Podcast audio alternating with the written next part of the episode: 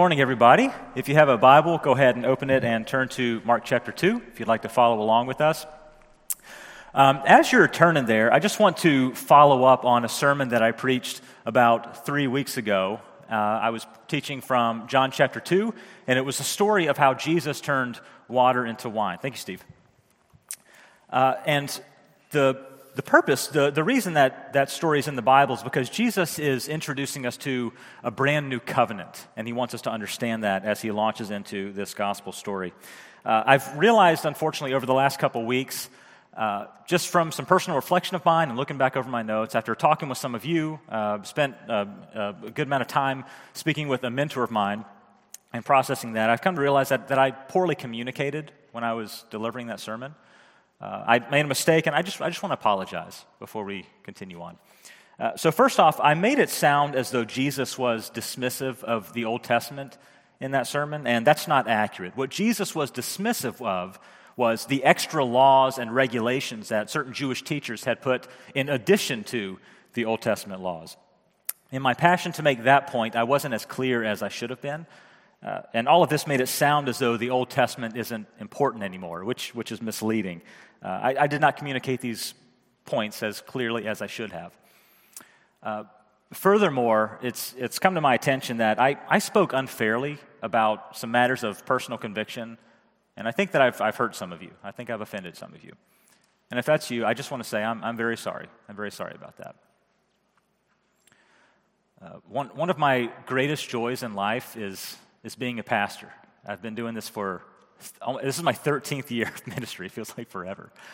Uh, and I consider it a, great honor to be able to teach God's word um, on a regular basis. And I want to do that exceptionally well. So thank you for, thank you for hearing me out on that. Uh, let me pray, and then we'll jump back into this chapter of the Bible in Mark chapter 2, okay? Uh, Father, we love you, and, and we, we need you, uh, and we need your spirit in our lives so that we can glorify you and honor other people. Uh, Father, I want to pray that you would open our eyes today as, as we look at these two chapters, as we look at these, these snapshots, these stories of, of Jesus at work with his disciples. I want to pray that you would help us to see you and your mission more clearly. And I also want to pray for myself that you would enable me and speak through me to, uh, to, to speak clearly and in a helpful way this morning. We pray this to you, Father, in the name of your Son, Jesus, and by the power of the Holy Spirit. Amen. Okay, so let's uh, jump into Mark chapter 2. Now, if you've been reading along with us in the devotional uh, that, that we have that accompanies this series, it's called Love This Book. If you've been reading along the devotional, credit to whom credit is due. I didn't write this, someone else did. It's very well done.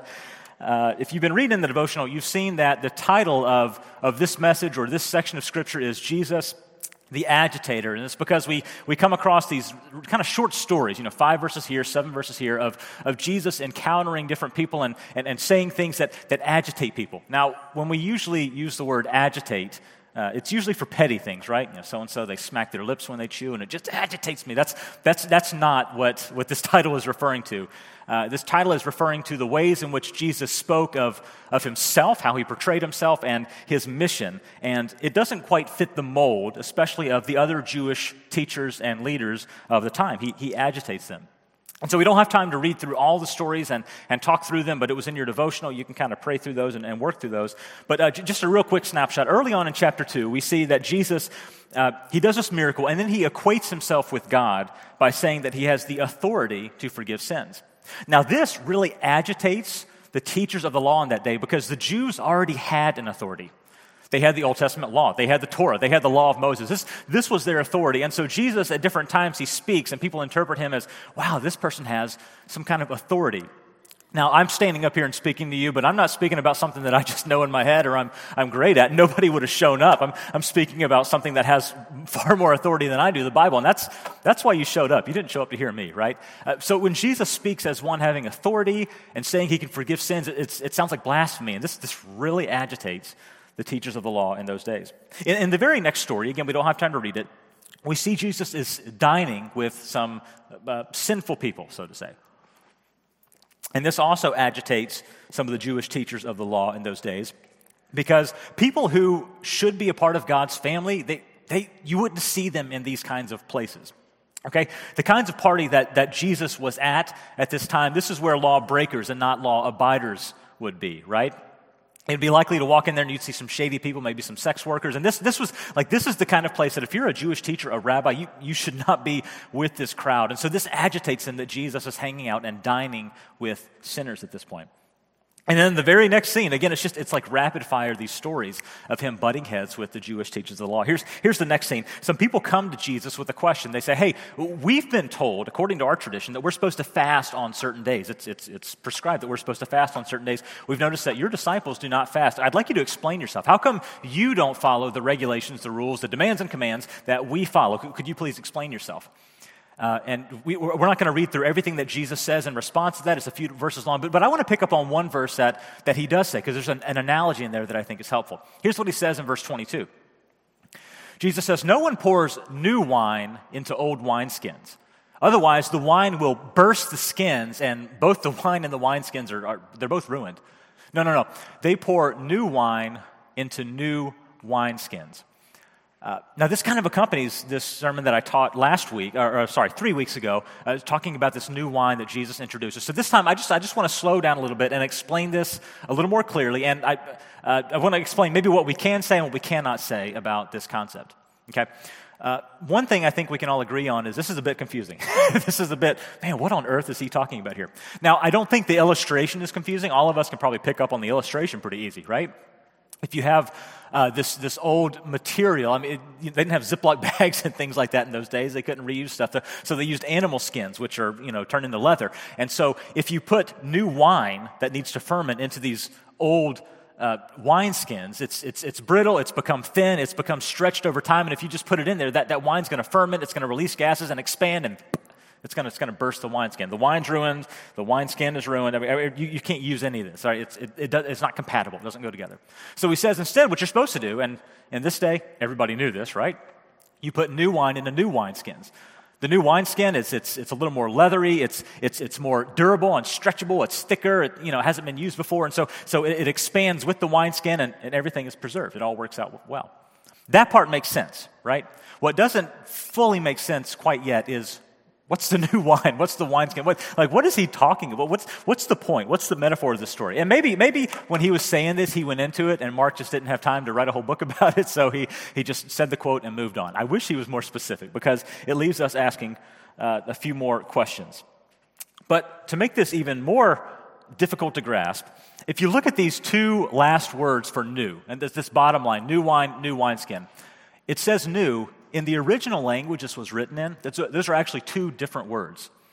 You see, in English, we only have one word for the word new. We say new. In ancient Greek, which this was written in, there were two different words for new. The first is neos, so you can think neo, neo this or that.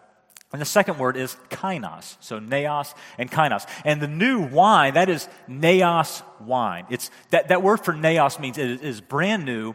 It's never existed before. Sometimes it's used as a, as a neos child. It's a, it's, it's a new human being that has not been around before, right? It's, this, is, this is brand spanking new. This, this wine, this new covenant, as we're going to see, we're going to take communion and talk about this new covenant that he introduces. This is, this is brand new wine. Now, the new wineskins, that is kainos wineskins. It's a newness, not a, not a newness of time, but a newness of quality. It is something that has been around, but it is, it is reshaped, it is remodeled, it is transformed, it is changed. It's, it's something that's been around for a while, but is used in a new way, and it's, it's repurposed in a different way. So the newness that Jesus makes, this, this new wine, this new covenant, it is, it is brand spanking new, but the container, the, the structure behind this new covenant has been in existence for, well, it's Judaism, it's, it's been around for 1,500 years, but he is repackaging it, okay? Hopefully, I haven't thoroughly confused anybody at this point. Here's the best way that I can describe this, and this, this is how, this is how a, a renowned scholar describes it. He says that Jesus is talking about a new era, E R E, uh, E R A, sorry, a new era that has dawned. So, some of the old practices of Judaism, things like the food laws and the purity laws and the Sabbath laws and, and, and the, the rites of circumcision and, and, and so on and so forth that you had to do if, if you were a Jew in those days. So, so, some of those things that have been a part of Judaism for a long time, they, they just they don't mix with Christianity. And if you try to do that, you end up ripping the two apart. It doesn't, they, they don't go together very well. This is a neos covenant. Here, here's what that scholar says. He says, Each of these metaphors teaches us that one cannot mix the old and the new. The new era requires fresh packaging. It's that, it's that wineskin that needs to be repurposed and, and made in a fresh way. So the wine is neos new, brand new, brand spanking new. The wine skin is something that's been around for a while that's being repurposed. It's a kainos container. And so what Jesus is doing is he's taking this old system, right?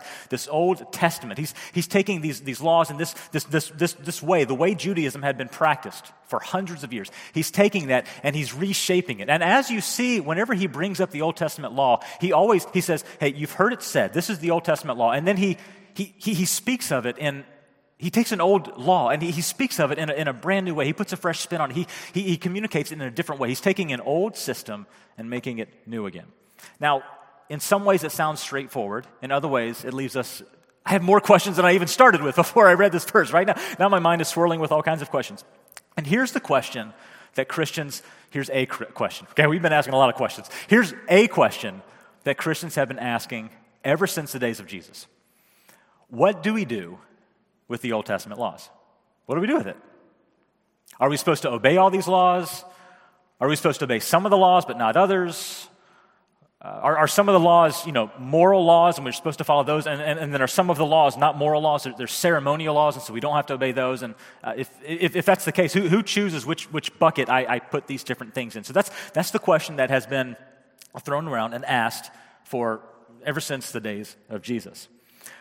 Here's, here's what we can say what we can say is that the Old Testament laws were written in such a way that they, they were driving themselves to fulfillment. There's, there was coming a day in which the, the Messiah, in which someone would come and he would fulfill these laws. That they were not meant to be carried on forever in eternity. These, these laws were driving towards fulfillment. And Jesus furthermore told us that his death and resurrection were going to be the fulfillment of these laws. Now, George is going to speak next week. He's going to get into more of that language and explain a little bit about what that means. But again, here's the question we're left with Are, What do we do with the Old Testament? Are we, are we supposed to obey all these laws or not? Here's what a scholar named Tom Schreiner wrote. If you don't know Tom, all you need to know is he's way smarter than me. I put, a, I put if you go to the sermon notes page, I put a, a link to his, his book. You can pick that up if you like. Here's how he answers that question yes and no. Thanks, Tom. right? That, that's a literal quote that he actually says. He, he brings up a law, and do we have to obey this? Yes and no. Thanks, Tom. That, that really clears it up for me. I appreciate that, Mr. Schreiner, professor. Uh, he, here's, here's someone else, and I put a link to this podcast as well. It's a, it's a link by, by Tim Mackie. He, he, gives, he gives this illustration that I found very helpful, and maybe it'll be helpful for you. Uh, how many of you play an instrument? Okay? Oh, a bunch of you. Okay, this is awesome. This is awesome. So, th- so this, will, this will hopefully make sense. So um, I, I, play guitar. There, there's a couple up here. Um, and I remember early on, I was about 14 or so when I picked one up. And early on, all that I ever did with guitar was uh, a C. Okay. Index finger. Ah, and, you know, middle finger here. Uh, and, and just doing that over and over. My fingers were bleeding. They became calloused. I, you know, dry. It was like, and those strings were hard. Just over and over. And, and, and eventually I got to the point where I was C, G, C, G, D. It didn't sound like music. It sounded terrible. You can ask my mom, right? Because she had to listen to me and my brothers and sisters. And I, I practiced the pentatonic scale, right? Do, do, do, do, do, do, do, do, over and over and over again. Now, how many of you have ever gone to a concert because you wanted to hear the pentatonic scale for two hours? Okay, nobody raised it because we don't want to do that. What we want to hear is we want to use the foundation of, of you know those kind of things. We want to see that muscle memory put into practice, and we want to see people bounce all up and down the pentatonic scale and, and throw those chords together and make new rhythms that we've never heard before. And oh man, it's like that's that's what that's what music is is driving to, right? Now, when you go to a concert and you hear somebody throw these musical notes together, have they abolished the pentatonic scale? Have they, have they just abolished chord structure? Have they just trampled upon uh, music theory? No, no, no, no, no, no. They're just applying it in a creative way. So, the best way, here's how, here's how Mackie describes this. In the same way, Jesus has intended for his spirit to embed his laws within our hearts so that as we go about our life, our daily life, and we make these ethical choices, we are fulfilling the, the intent. When, when God wrote these laws, he had a purpose for them. And so, he hopes for us to, in, to, to, uh, to fulfill the purpose of why God wrote these original laws. Now, I don't know about you, every day or two, I run into an ethical dilemma. Like, oh, what do I, you know, and there's no, like, nobody wrote a book on life that answers all my questions. I'm always, you know, what's the right decision here? I don't know. So, so some of you also run into this. Now, usually when I run into an ethical dilemma, I don't always say, I bet Leviticus says something very specific on this. Like, that's, a, that's not my first go to. Now, now there, there, there's some certain applications, there's some principles I can draw from. But usually, what I end up doing, based on my knowledge of what I have read in the Old Testament, based on my knowledge of what Jesus has said and, and, and the New Testament writings and things like that, but based on that, I ask myself, what, what, what, what do I think would honor God in this situation? Because one day I believe I'm going to stand before Him and He's going to bring up all these stuff and I'm going to have to give an answer. What, what do I think is most honoring to God? What do I think is most honoring to those around me? And when I answer those questions, and when I answer those questions accurately, and I actually do that, in some mysterious way, I am fulfilling those laws. And I think that's, that's the best way that, it's not the way I, I got it from Tim, but that's, that's the best way that I can describe what we do with these Old Testament laws, okay? Hopefully that makes a little more sense. Uh, with that said, let's jump into chapter 3. Let's go into the next chapter here. So let's jump into the next scene, and I'm going to start in verse 7, and uh, we'll skip the, that, that first scene, verses 1 through 6. So, Mark 3, starting in verse 7. Jesus withdrew with his disciples to the lake, and a large crowd from Galilee followed. Excuse me. When they heard about all that he was doing, Many people came to him from Judea, from Jerusalem, from Idumea, from the regions across Jordan and around Tyre and Sidon. Now, none of these cities are in central Pennsylvania, so they may sound foreign to us. So I, I brought a map with me. Well, I, I emailed it to somebody who brought it. Uh, so if you look at the map, and I uh, now that it's on the screen, I realize these are super tiny. But uh, down here near the bottom, near the bottom left, is this region uh, called Idumea. That's mentioned. He mentions uh, the the east of Jordan. You know, on the other side of Jordan. That's on the right side of the screen. Way up at the top, you, like the very top one is Sidon, and then a couple below that is Tyre. So I mean this is an enormous region and, and this is before social media like I, I don't know how word got out i don't know logistically how people actually found out where Jesus was going to be. Somehow this happened, and they came from all over the place. I mean, they had to leave their farms and jump on donkeys, and I, I mean, I can't, I can't imagine. Like, there's no live stream button, right? I, I can't imagine, but these crowds have gathered, and Jesus has drawn this enormous crowd from all over these regions. Unfortunately, the crowd begins to get a little too big. I mean, this is how many people have gathered to hear this, this teacher. Look at verse 9. Because of the crowd, Jesus told his disciples to have a small boat ready for him, to keep the people from crowding him. He had healed many with diseases, and, and, and they were pushing forward so they could touch him.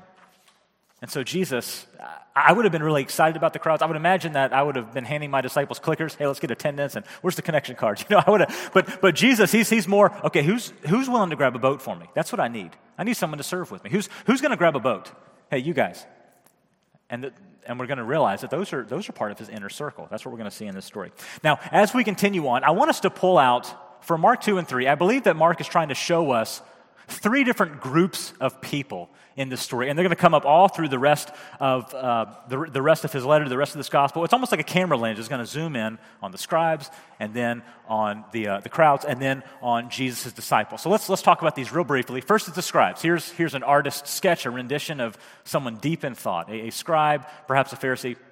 Uh, real brief, brief overview. These, these scribes are called different things teachers of the law, uh, experts in the law, Pharisees, scribes. They're, they're, called different things, but in general, Mark is talking about these Jewish teachers and ministers of the day. Some of them copied manuscripts, some of them worked in the temple in different ways, some of them were, were interpreters of the scripture. They, they copied scripture, maybe, they, they, they, they taught the Bible. These, these were people that were very devoted to a life of service to God. Now, one quick note on this. I, I, put a link to another podcast that talks about Pharisees by Scot McKnight. You can pull that up in the sermon notes page if you like. In general, I just want to say that we give the Pharisees a bad rep. You know, whenever we hear the word Pharisee, it's, oh man, those people were, were terrible. In this day, however, that's, that's, not the, that's not the most accurate way to describe them.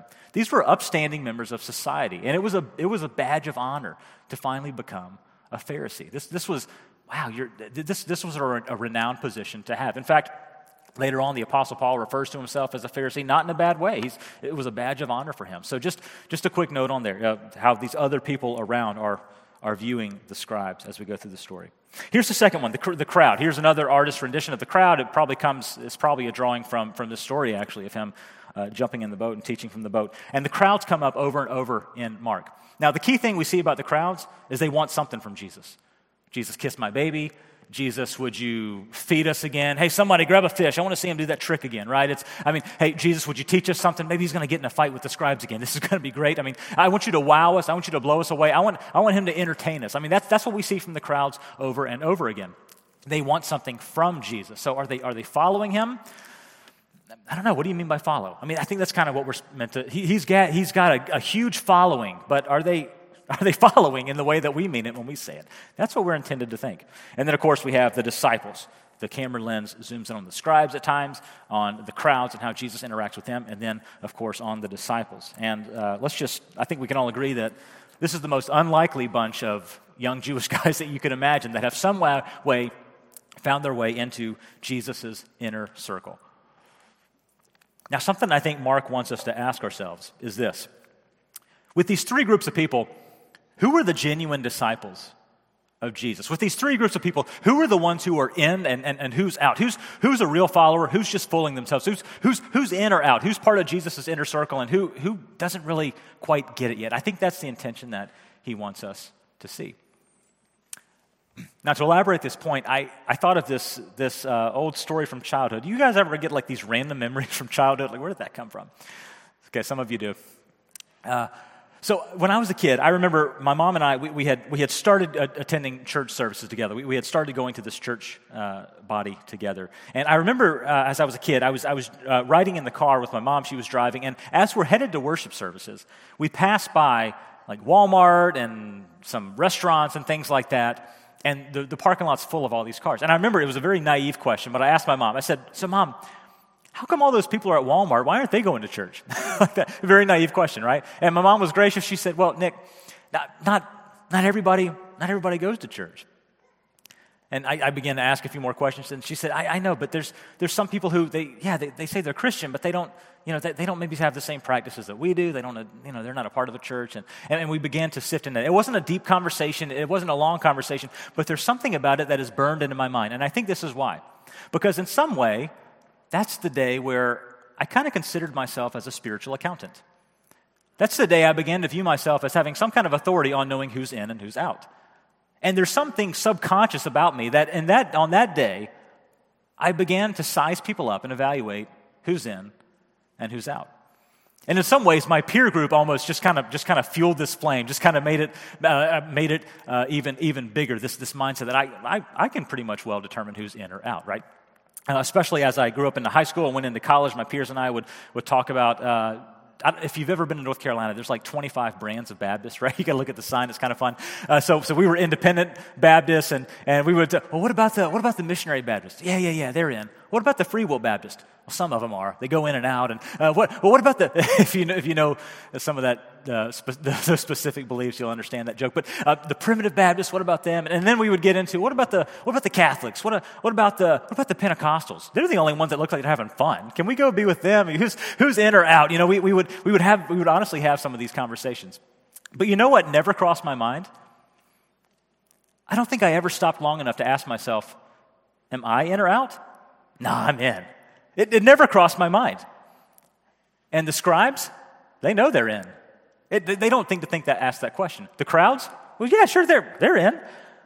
But Mark is pointing out, no, no, no, no, they, that, the disciples, they are the ones who are Jesus' inner circle. They are the genuine disciples of Jesus. See, I think he intends for us to say that it's not my job to determine if you're in or out. It's my job to ask myself, am I in or I'm out? Am I really following Jesus in the way that he wants me to? I'm not the judge of how other people do that, right? And look at how he defines that. He begins to, well, how do I know if I'm a real disciple or if I'm fooling myself? Look at verse 13. Pick it up in Mark 3 13. Jesus went up to a mountainside and called to him those he wanted and they came to him. And he appointed 12, the 12 disciples, the apostles, that they might be with him. I think I, yep, I highlighted this in yellow. That they might be with him and that he might send them out to preach and to have authority to drive out demons. And these are the 12 he appointed. We won't read the list, but he goes into the names of these 12 disciples. But here's, here's how Jesus defines what it means to follow him. He says, I want people who are going to be with me and to be sent by me. I don't want just crowds of people coming to me. I need someone also to grab a boat for me, right? I, I want those who are going to be with me and to be sent by me. So the Pharisees, are they in and out? Well, they're very devoted to the Bible. They're very devoted to interpreting that and following that. They're very devoted to God in different ways and following all the demands and commands of Scripture, but they aren't a part of Jesus' inner circle. They're not with Him fully and sent by him. The crowd, yeah, they're, they, they love to gather. They love to listen to him. They love to be fed by him. They love to be taught by him. They, they heal my mom. You know, they, they, they love that stuff. But are they with him and sent by him? No, they, they're not followers in that sense. The disciples are the ones who are with him and who are sent by him. And Mark picks up on this language a little more. Keep, let's keep reading in verse 20. He, he leaves the mountain with his disciples, and, and they all enter a house. Look at verse 20. Then Jesus entered a house, and again the crowd gathered. Now, if there's anything Jesus is terrible at, it's playing hide and seek. He just can't get away from these people, right? So, so the crowd finds him somehow once again. They find him. And the crowd, uh, again, the crowd gathered so that he and his disciples were not even able to eat. And when his family heard about this, they went to take charge of him. That's pretty strong. And they said, He's out of his mind. That's the crowd. And the teachers of the law, here's the other, here's the other camera lens, zooms in on them, who came from Jerusalem. They said, He's possessed by uh, by, by, some kind of demon, but by the prince of demons. That's how he's doing some of these miracles. And here's what I want, here's what I think Mark wants us to ask. Of these characters, who's in and who's out? And he even does it spatially. You see, he, he uses, you know, the Greek ek or ex and the Greek meta, so, so, so, so the in or the with, who's, who's in and who's out. And these things come up over and over again. So you have Jesus' relatives are saying he's out of his mind, verse 21. In a minute, we're going to see the crowd is standing outside, verse 31. Then they send someone inside to see if he can come outside with them in verse 31. The disciples, on the other hand, they went with Jesus in verse 7. They are with him on the mountainside, verse 14. They are with him in the house. Over and over, are, are the crowds inside or outside? They're outside the house and Jesus is inside. The scribes, they're outside the house, Jesus is inside. And I think we're intended to read the story and say, Am I inside the house or am I outside saying, Hey, Jesus, come back out? Am I, am I following him? Am I with him and sent by him? Am, am, I, am I like one of the disciples in this story? He goes full circle in verse 31. Uh, full disclosure, we're going to skip a couple of verses there between uh, the last verse we read and verse 31. It gets into some specific teaching about you know, the blasphemy of the Spirit and some of these concepts that, that just take a lot of time to unpack. So uh, I'm going to, I, I, don't have time to deal with that adequately, so I won't deal with it uh, in full here. But look at verse 31. Then Jesus' mother and brothers arrived, and they are standing, even his own blood relatives, they are standing outside. And they sent someone in because they want to call him out, right? And a crowd was sitting around with him, and they told him, Hey, your mother and brother, they are outside looking for you.